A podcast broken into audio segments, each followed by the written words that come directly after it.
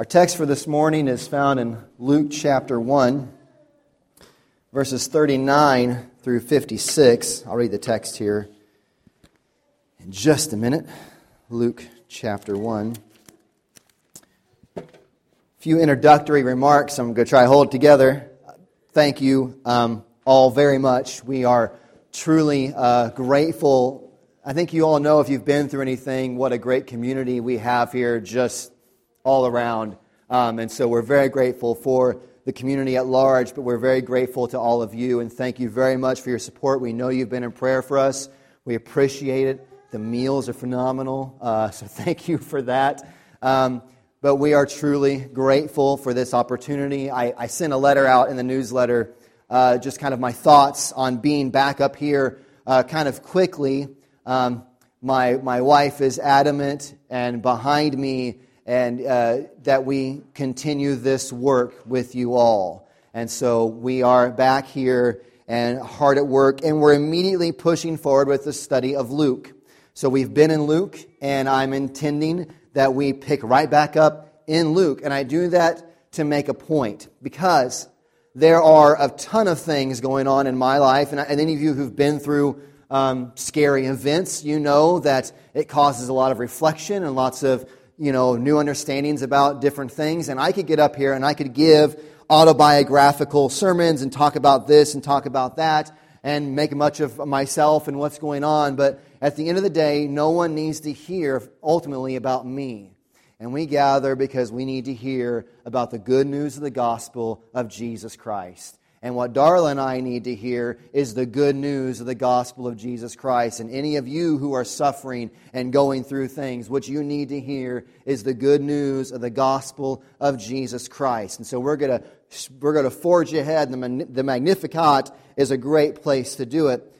I, I have to say this because there are many things I could say about what's going on, and there's many things I could say about my wife at this point, and and the faith that she uh, is exempling. And she would say don't say this. She's going to make me uncomfortable with me saying this. But let me just say that strength of faith is often seen like this bombastic sort of nothing bothers me. I'm just going out there. I'm getting on the court and I'm going to win. I'm going to fight this thing and it's just going to go great. And faith is this bombastic sort of, I don't know, bravado.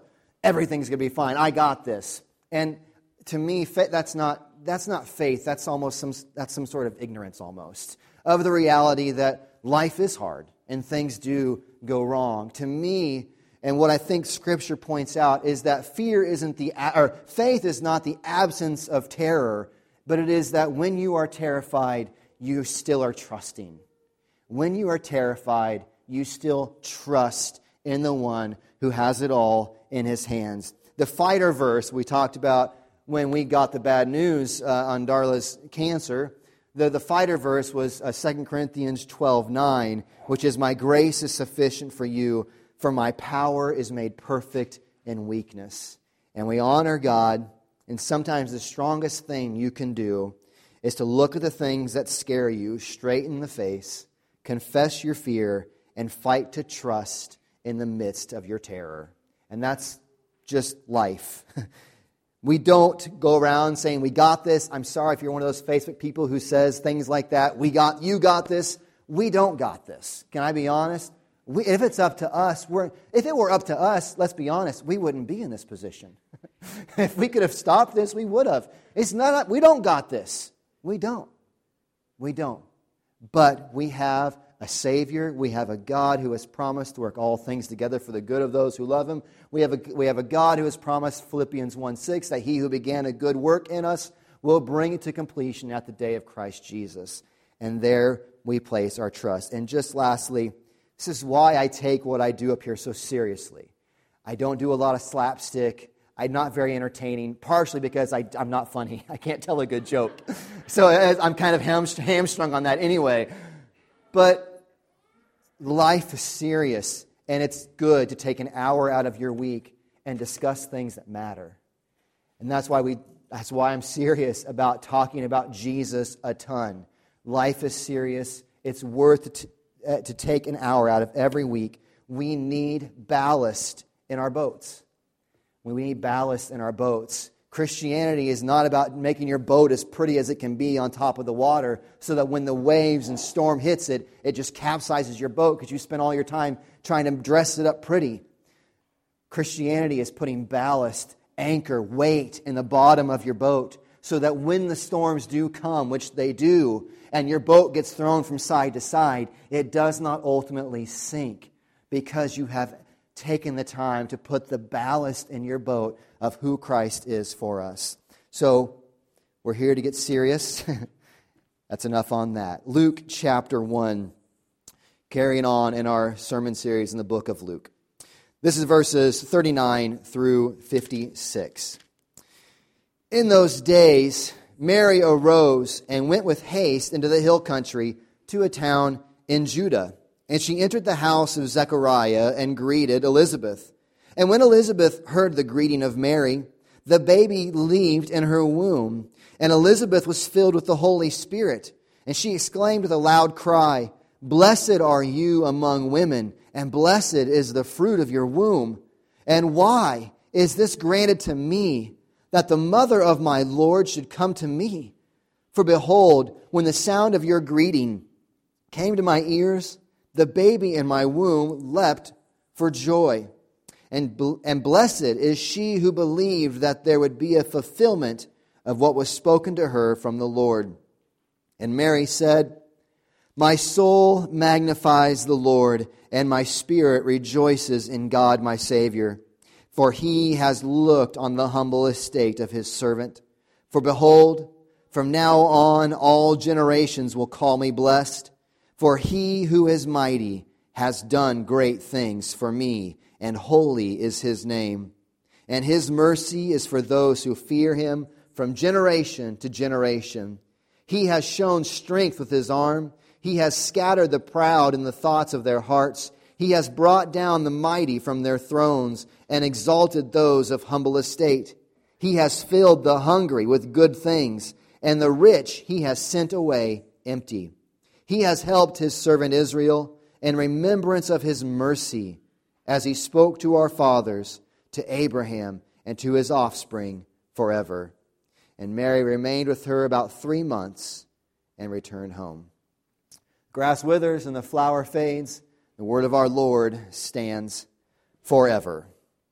So, to catch us up with where we've been, uh, the first chapter of Luke you remember Zechariah, it starts out with Zechariah in the temple. The angel Gabriel shows up, gives him this prophecy. Your wife, who is advanced in years, is going to conceive, going to bear you a son. You're going to name him John. He's going to be the forerunner to the Messiah. And then not only that, Gabriel shows up again, only this time not to a, an, a, an elder, an older man and his wife, but to show up to a young virgin named Mary and says that without the aid of a man, you're going to conceive and bear a son, and you're going to name him Jesus, God who saves. Without the aid of man, you are going to conceive a son, and he is going to, you're going to name him Jesus. He's going to sit on the throne of David forever, and of his kingdom there will be no end. We go on, and he says that to confirm, the angel Gabriel says that to confirm this, behold, your relative Elizabeth is conceived, is now with child. She's now in her third or sixth month or something, uh, and sixth month. And that's how you're going to confirm it. So immediately when that happens, we find ourselves in our text this morning. Mary gets done with this visitation from Gabriel, and she goes to a town in Judah, closer to Jerusalem. We don't know where this really is at, but they're closer in Judah. She makes kind of a long trip for who, uh, probably a teenage girl, 13, 14 possibly is the age they were betrothed back then, makes this trip to the house of Elizabeth and Zachariah to see her relative. When she arrives, the Holy Spirit fills Elizabeth. Uh, uh, and she says with a, a, loud voice, a strong voice. So she's speaking under the aid or under the influence of the Holy Spirit. She's speaking inspired words. She she interprets this leaping in her womb by, under the inspiration of the Holy Spirit as confirmation that the child that Mary is carrying is her Lord.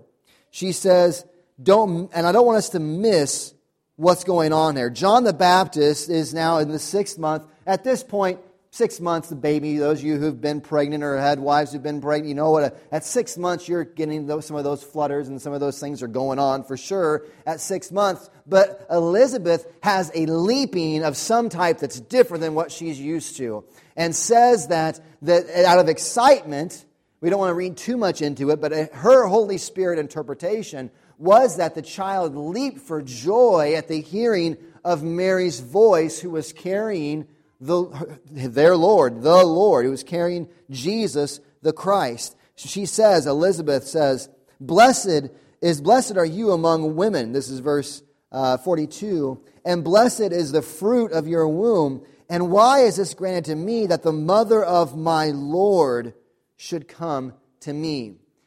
We hear language like my Lord, and we think, well, you know, we've been in church for all of our lives, some of us, and to talk about Jesus being my Lord, it's kind of like, well, of course she's saying my Lord.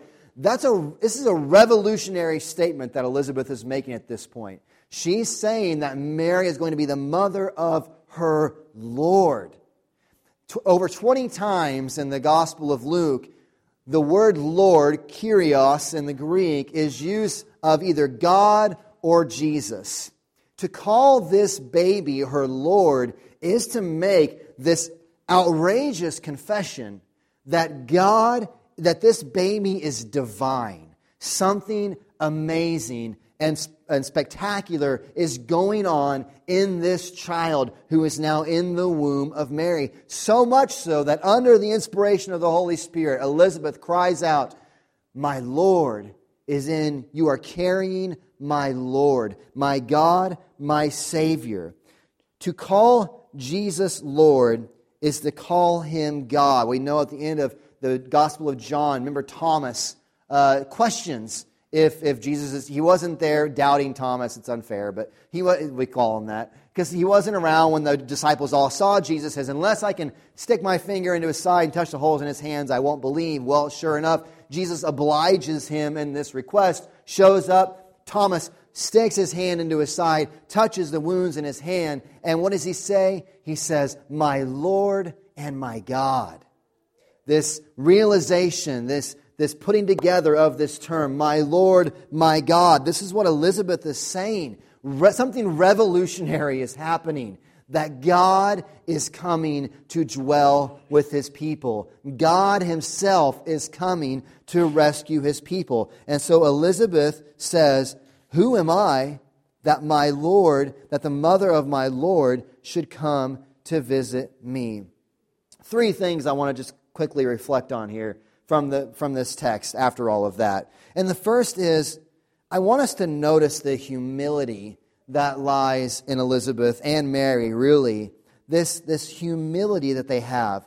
A great visitation has come to them. They have been blessed with giving conce- conceiving the, the forerunner to the Messiah and the Messiah. This visitation has come to them. And they don't respond with like this kind of, well, hey, I, that's all right. They're, they're astonished. Who are we that God should visit us? Who are we that God should, should in his favor, look upon us? There's no swagger about Elizabeth and Mary that they're, you know, she says, from now on, all generations will call me blessed. Why? Because God has looked upon the humble estate of his servant, is what she sings in her Magnificat. But Elizabeth, she's, she's, she's astonished. Who am I that, that the mother of my Lord, should, and why is this granted to me, she says in verse 33, 43. Why is this granted to me that the mother of my Lord should come? This is a beautiful example of Christian humility. Authentic Christianity, when it exists, is always found couched in humility. Who are we that God should be mindful of us? Why? As James 4:10 says, "Humble yourselves before the Lord, and he will exalt you." Christians don't ride up to God on their high horse and say, Look at me, God. This is all the things I've done for you. Aren't you proud of me? No, don't I get into heaven now? Christ, that's, not, that's not Christianity at all. It isn't the climbing of the ladder to God. It is the reality of God has come down to us. And who are we that God should descend and visit and rescue us? Who are we? How often do you marvel that God's grace would shine upon you? How often do you sit back and why? Why would God, the absurdity that God would reach out to you? Romans 5 8 on the back of our sign out here. It says, God shows his love for us in that while we were yet sinners, Christ died for us. How often do we sit and marvel? Who are we that God, sinners, while we were still sinners, Christ died for us? Turn with me, if you have a Bible there, to Psalm 8, if you got one out. This is just a, a beautiful psalm, but, but devastating, really, in its humility. Psalm 8, we'll just read the first four verses. Psalm 8, 1 through 4, it says, O Lord, our Lord, how majestic is your name in all the earth.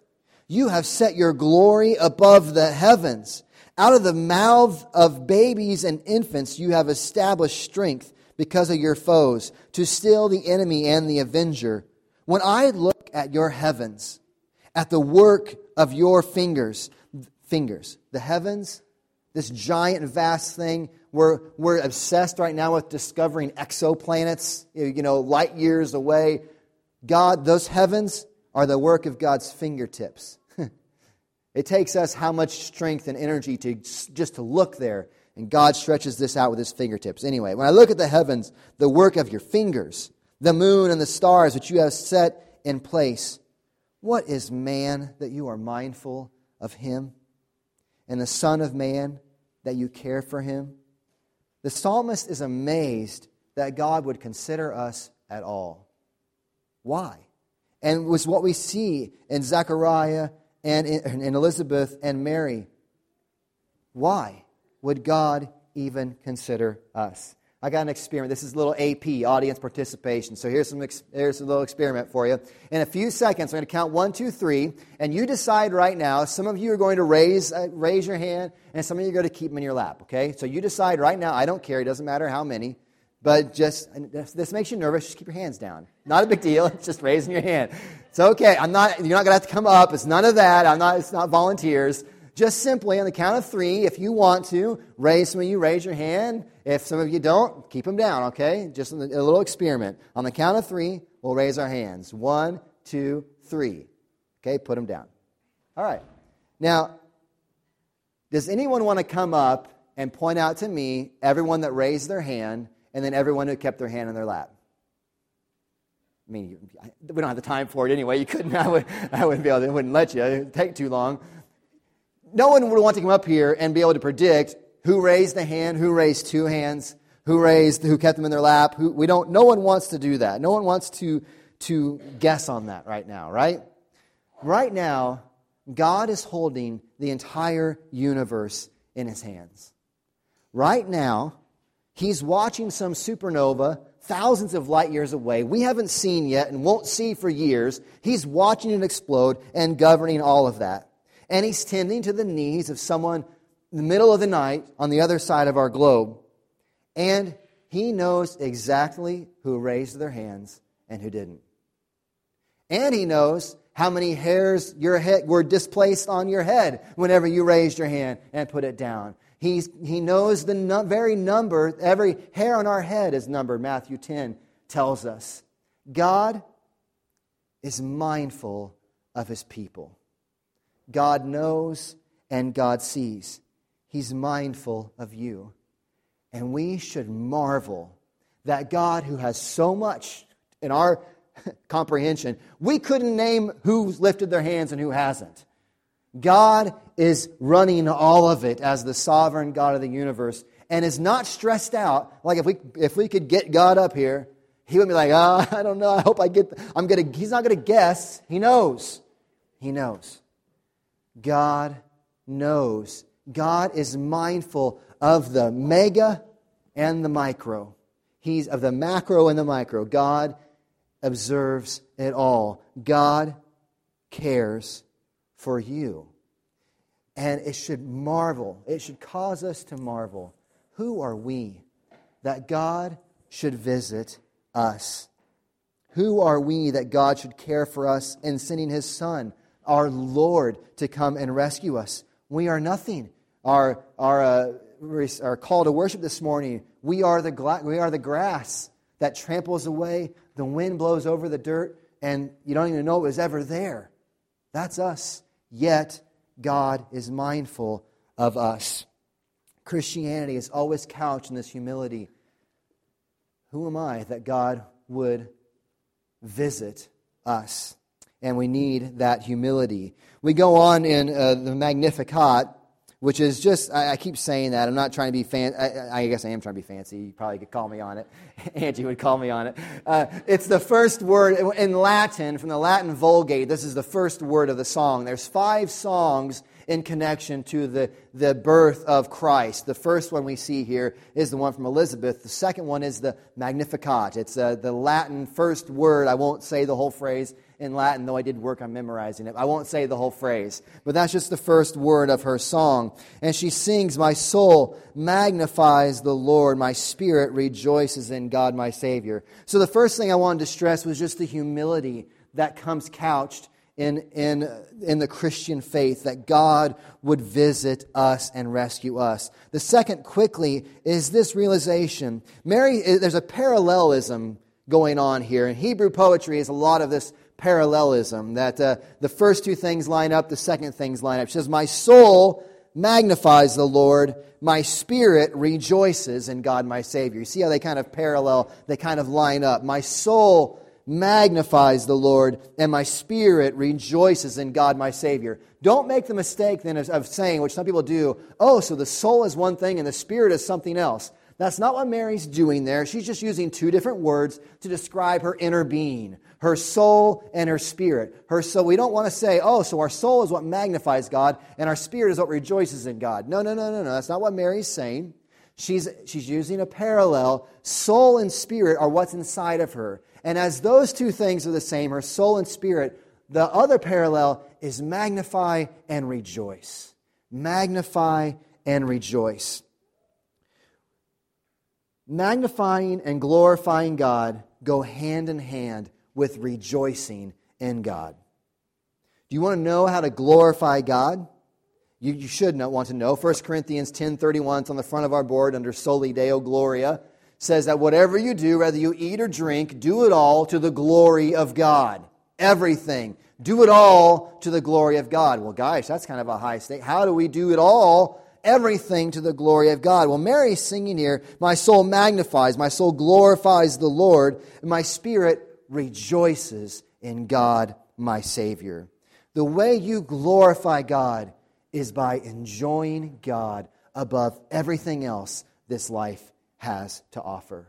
Enjoying God and enjoying who He is for you in Christ above all other things glorifying Him by rejoicing in Him and enjoying Him and all He is for you above all else. This is what Mary does. Her soul magnifies God by her spirit rejoicing in God, her Savior. We need to be challenged the way that we glorify God. And when I preached the sermon, How to Die to the Glory of God, I was talking about that reality. The way that you glorify God is by enjoying Him more than anything else in this world. He alone is worth it. He alone is worthy of our praise. He will get into what He gives us here. But God, the way we glorify Him is by enjoying Him more than anything else. Lastly, because I wish we could, ex- I, and I'm going, we're not going to be able to actually exegete the song, which is unfortunate, but read this. This song parallels 1 Samuel chapter 2, the Song of Hannah, and many other Psalms. But just general, because we got to move. Mary sings. Mary sings a song. Mary rejoices in what God has done for her. And I, if that doesn't make your head tilt, I want to point out a few things to you. Mary sings a song. What is God really doing to Mary's temporal life? She's betrothed to a local carpenter. She's probably looking forward to her nice, quiet life in Nazareth, raising kids, having a happy family, you know, just kind of going through life. And what does God do? Let's be honest. God blows up all of her uh, American wonderful expectations. she doesn't have American expectations, but you know what I'm saying. God blows up this idea of uh, he's going to take her, her life is not at all going to be what she thought it was going to be. God blows it up. For the rest of her life, people are going to question who Jesus' father even is. In this culture at this time, it, it isn't like today where, where children, you know, children are not born out of marriage alone and, and it's seen and celebrated and is okay in our culture today. Not for, you know, the scripture has a clear guidelines about these things. But back then, they were in a Jewish community that really was, you were really looked down upon, ostracized for this having a child outside of the bounds of marriage. And she was not married yet. She's going to be, we learn from uh, Matthew's account, Joseph contemplates divorcing her quietly because she's with child. And not only that, all these things located with her revolving around the birth, her son is going to grow up, and what are they going to do to their son? They're going to reject him. They're going to watch him be crucified. She's going to watch him be crucified. This is no one's American dream for their life. This is no one, boy, I just want to have, uh, uh, boy, if I, if I come to God and I'm faithful and I believe Him, everything's just going to go so well. no. In the middle of that, Mary sings a song of praise to her God. How is Mary able to do that? How is Mary able to, in the midst of her world going like this, sing a song of praise to God? You only sing a song of praise to God when life is turned upside down, when you realize the size of the blessing that God has for you in Christ. And when we see clearly, what she does in the coming of her Messiah, the coming of her Lord, is such a huge blessing, such a huge reality, that no matter how upside down her life is turned, she can sing. My soul magnifies God and my spirit rejoices in God my Savior, for he who is mighty has done great things for me. And I want you, I want us all, I want my wife, I want to be able to sing this song that in the midst of life getting turned upside down, and it doesn't go, does anyone, did anyone write out their plan at seventh grade and living it out perfectly? I mean, good luck to you, and I'm, I'm, I'm happy for you, but that's not the way it generally goes. Life gets thrown upside down. And I want us to be a people that are able to sing when life goes upside down, because he who is mighty has done great things for us. What has he done? He has sent his son. He has sent his son. God in the flesh has been born. He has lived the righteous life we all should have lived and didn't. He died the death that we all deserve on the cross, bearing the wrath of God, bearing the punishment for our sin. He resurrects from the dead so that through repentance and faith in His work, we can be forgiven of sin. We can be justified in God's sight. We can be reconciled back to our Creator. We can be blessed, adopted as His very own children we are guaranteed, sealed with the Holy Spirit, that he who began a good work in us will bring it to completion at the day of Christ Jesus. It may look like all kinds of crazy here in the middle, but what he begins, he will finish for his own glory and for the ultimate good of his people. And so Mary sings. Can you sing? Can you sing this morning? And if you can't, and I, I mean, I'm not saying, boy, you know, I'm trying, not trying to guilt you. You better be singing. It's t- I'm not saying it isn't tough to sing. But if you can't, if you struggle, here's what we got to do look at what has been done for us in Christ. If you want to sing, and I want you to sing, look at the work of Christ. He who is mighty has done great things for us. Through the birth, life, death, and resurrection of our Savior, Jesus Christ. When Mary sings, He who is mighty has done great things for us, holy is His name, we can sing them too. And I want you to be able to sing them. I want you to be able to sing. He who is mighty has done great things when life goes upside down. So we pray, God, give us eyes to see all that Christ is for us, so that when life goes topsy turvy, we can sing. Let's pray. Father, I, I pray that whatever was said this morning that is encouraging, honoring to your name would just drive into our hearts. God, I want to sing. I want to see the goodness of your Son. I want to see your goodness. I want to see what a, what a marvel it is that my Lord would consider me, would consider us, would come, would condescend by coming to this earth, living and dying for my rescue, so that when life does go upside down, we can sing, He who is mighty has done great things for me. Give us eyes to see, God, we pray in Christ's name. Amen.